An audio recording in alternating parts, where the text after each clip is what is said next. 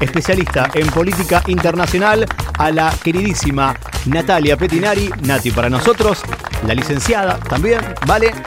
Porque esta semana el mundo se conmovió, aunque parecería que cuando pasan las cosas tan lejos y en estos lugares donde parecería que también estamos acostumbrados a que pasen cosas, no nos llama tanto la atención. Estoy hablando de lo ocurrido en Beirut, en la capital del Líbano, porque para eso está Natalia para explicarnos absolutamente todo. Nati, buen día, buen sábado, ¿cómo estás? Hola, Fran, buen día, buen sábado. bueno, bien, ¿viste? Este, como choqueada, porque lo que vimos el martes por la noche en Beirut, en la capital del Líbano, nos dejó a todos muy impresionados, ¿no? Sí, exacto, pero eh, me equivoco cuando digo que parecería que estamos acostumbrados a que cuando las explosiones ocurren en allá, a lo lejos, en la otra parte del mundo, parecería ser también otro mundo, es como que estamos más acostumbrados, o no, o será que como que pasa lejos, no, no, no nos llega, no nos toca tan de cerca. Digo, por el lugar que se, está lejos, claro.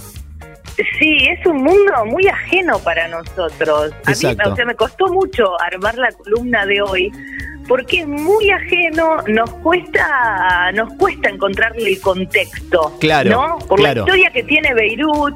Exacto. Este, mm, porque si esto eh, pasa, por ejemplo, en París o pasa ni hablar de en España, recién estuvimos con con Marcelo hablando desde Barcelona, eh, sí, no, digamos, por más que nos separan miles de kilómetros, hay una historia cercana y nos toca muy de cerca, seguramente. O si pasa hasta en Nueva York, pero claro, pasa en Beirut, y vos decís, ¿qué onda? Digo, además porque le dieron poco, eh, poco lugar los medios, no tampoco se hizo una gran cobertura esta semana. Sí apareció, porque además las imágenes son muy impactantes. Pero bueno, acá estás vos para contarnos este, y para explicarnos también esto, de por qué se te hace complicado, por la lejanía y demás, pero bueno, todo lo que puedas contarnos y aclarar nos viene muy pero muy bien.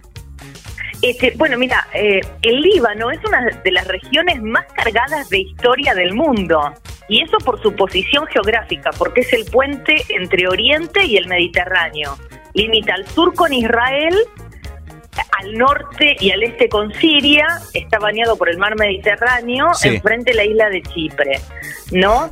Y cayó, como tiene tanta historia, bajo el mando de varios imperios. Antes de Alejandro Magno estuvo bajo los egipcios, los babilonios, los asirios, y después de Alejandro Magno, el imperio romano, bizantino, en el siglo VII. Más o menos, ¿viste como te contaba de Turquía el otro día? Sí, tal cual. Y después pasaron a manos musulmanes en el siglo VII. Eso, eso que, discúlpame, eso habla de una convivencia de diferentes creencias, ideologías, religiones, eh, historias mezcladas. Tal por eso nos es ajeno a nosotros, o tan ajeno, porque nosotros somos una sociedad más o menos homogénea. Claro. ¿No? O mucho más homogénea si la comparamos con, con el Líbano, con Medio Oriente en general. O, o en todo caso también de, digamos, a lo mejor pueden convivir un montón de religiones, ideologías, pero muchas de ellas son eh, minorías, a diferencia de lo que puede ocurrir, por ejemplo, en el Líbano. Claro, claro, claro, claro. Este, y bueno, eh, hasta que cae el, gran problema en Medio Oriente es cuando cae el Imperio Otomano en la Primera Guerra Mundial, que ahí se empiezan a desmembrar. Y además el Líbano tiene como un terreno accidentado, digamos, que es un buen escondite para las minorías que son perseguidas. Este, y, además, bueno, llegan refugiados de distintas religiones, cristianos, musulmanos, que a la vez los mismos cristianos y los mismos musulmanes están divididos en un montón de sectas y tendencias. Y esto es lo que dificulta la convivencia. Ajá. Eh, el Líbano logra la independencia en 1943, antes de que termine la Segunda Guerra Mundial, y vos fíjate por qué es difícil todo, porque adoptó un reparto del poder, al ser una sociedad tan distinta, el presidente, está establecido esto por la Constitución, tiene que ser un cristiano maronita, que es una rama, cristiano maronita. El primer ministro, eso el presidente, el primer ministro tiene que ser musulmán suní, porque la, de la rama suní, y el presidente del Parlamento musulmán de la rama Shi. Y todo ciudadano del Líbano tiene que ser miembro de una de las 17 este, confesiones o ramas. Claro. Hay 12 ramas cristianas, después Shi, alawí, druso, judío. O sea, eso es el Líbano. Claro. Eso es. ¿Y, ¿Y por qué? Por eso tuvo una guerra civil muy grande de 15 años desde 1975 hasta 1990 de diversos grupos religiosos y políticos que se enfrentaron de manera sangrienta. Este, y a eso se le suma que estaba Israel en el sur, ¿no? En la guerra Israel-Palestina en el Chipre. 75. Chipre, me nombraste de Chipre, a mí me suena Chipre de un lugar también eh, muy conflictivo, donde ocurrieron Bu- actos bélicos.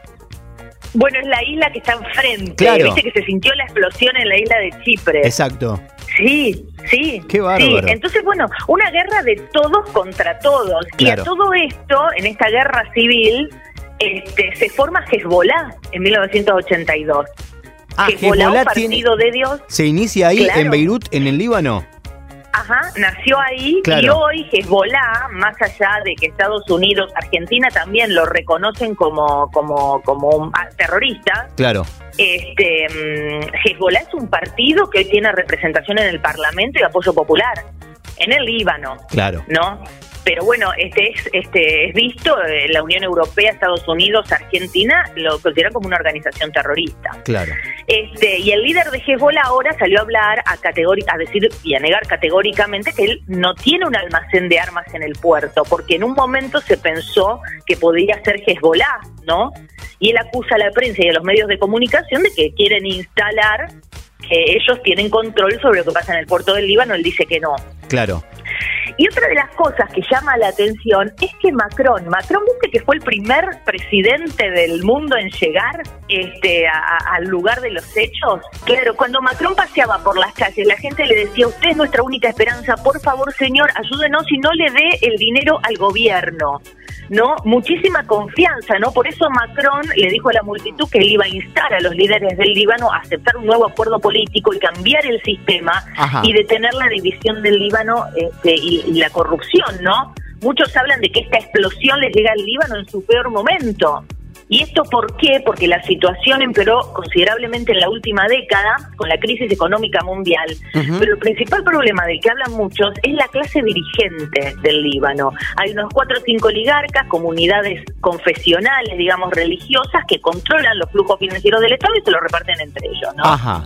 Este, no pagan impuestos, exportan sistemáticamente los capitales al exterior, Uy, me suena conocido. los fondos Sí. que van a... Sí, Sí. suena. Y te va a sonar algo más que te estoy contando, porque, bueno, hubo el año pasado, en octubre, Sí. eh, del 2019, hubo manifestaciones y ahí tuvo que dimitir el primer ministro, Hariri, este, pero eh, un nuevo ejecutivo se formó. Ajá. Entonces, los ciudadanos ahora acusan de no haber emprendido las reformas económicas que había prometido el actual presidente.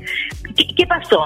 La libra libanesa en este último tiempo, sacando el coronavirus, sigue en caída libre frente al dólar. Ajá. La deuda pública está en el 170% del PBI, es una de las más altas del mundo.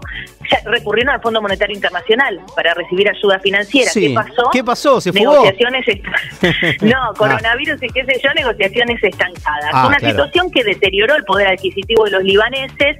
Los bancos privados han decidido imponer, a ver si te suena esto, una especie de corralito. Ay, no. ¿eh? Por favor. Y esto llevó a que casi la mitad de los habitantes, porque tiene casi 9 millones de habitantes, la mitad, cuatro y medio, este, cayeron bajo el umbral de la pobreza, según datos del Banco Mundial ahora en estos últimos meses. Claro. Sumale que eh, aumentaron lo- el producto, los productos básicos, el precio aumentó una inflación rampante, un 60%, más de 200.000 trabajadores perdieron sus empleos en los últimos meses, la falta de divisas, bueno, sumió al país, tienen cortes de luz que duran hasta 22 horas el corte de luz, ¿no? Dos, dos horas de luz por día. tienen. No, qué desastre, por Dios.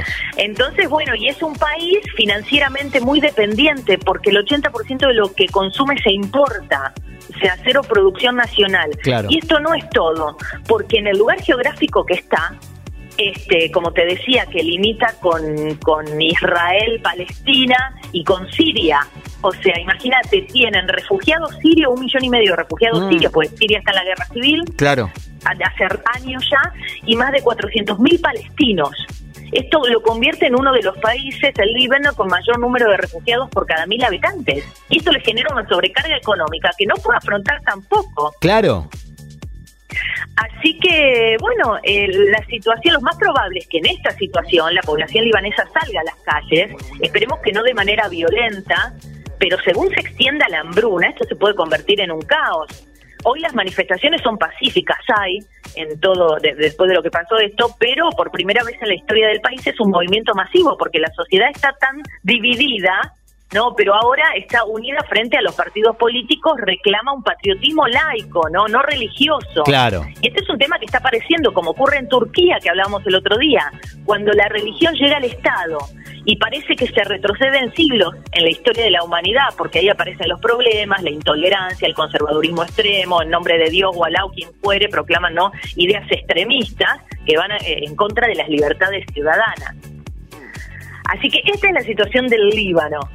¿No? Muy, este, pero muy complicada. ¿Sabes que estaba este, chequeando que hay una película en Netflix eh, que justamente se llama Beirut y muestra el conflicto interno en el Líbano. Eh, el fin es de 2018, está ambientado en la guerra civil libanesa y explica la, pugna dentro del país árabe. Así que no, yo no lo había, no, la vi la peli, pero no sé si vos la viste. Tampoco la vi. Habrá que, que buscarla, creo que está disponible en Netflix. Así que digo, para eh, poner eh, ponerle imágenes a lo que nos contaste recién, o, parte de lo que nos contaste recién. Listo, la recomendamos. Ahí la está. recomendamos para que la miren, ¿no? Para adentrarnos un poco más en este mundo que nos es sumamente ajeno. Claro. muy, muy. Así que es muy lindo conocer y, saber qué pasa, ¿no? En otros lados del mundo. ¿Sabes cómo encontré en realidad esta película? Porque estaba intentando este, recordar el nombre de una peli que vi que salvo que esté muy equivocado, transcurre en Beirut y yo le, llamo el jurado, pero no es el jurado, es un...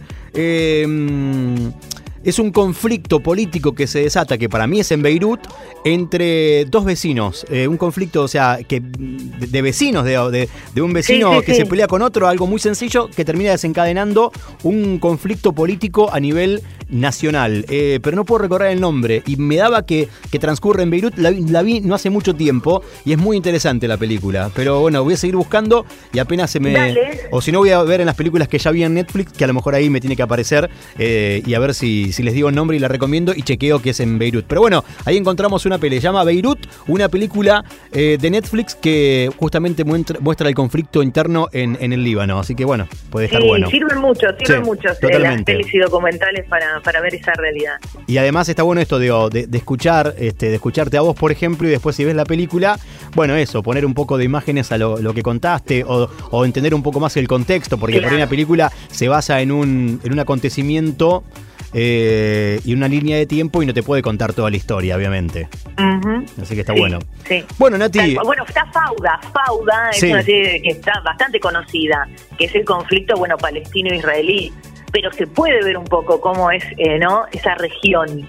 Bien, buenísimo. Fauda. Fauda, Son bien, dos o tres temporadas. Y ahora hace poquito salió la última, esa la recomiendo mucho. Bien, ¿está Netflix también? Sí, está en Netflix. La tipa te hace todo, es especialista en política internacional, te recomienda series, una genia. Bueno, pero están totalmente vinculadas. Bueno, Nati, ¿algo más? Bueno, no, no, no, nada más. Perfecto. Arroba Nati Petinari, Petinari con doble T. Así te encuentran en Instagram. Por supuesto que después de las 12 subimos a nuestras cuentas. Eh, bueno, esta charla interrumpida hoy por las comunicaciones, pero charla al fin que tuvimos. Bueno, muchas gracias, Fran. Buen Me fin de semana. y nos vemos el sábado que viene. Besote enorme. Chau, chau. Gracias, Nati. Chau, chau.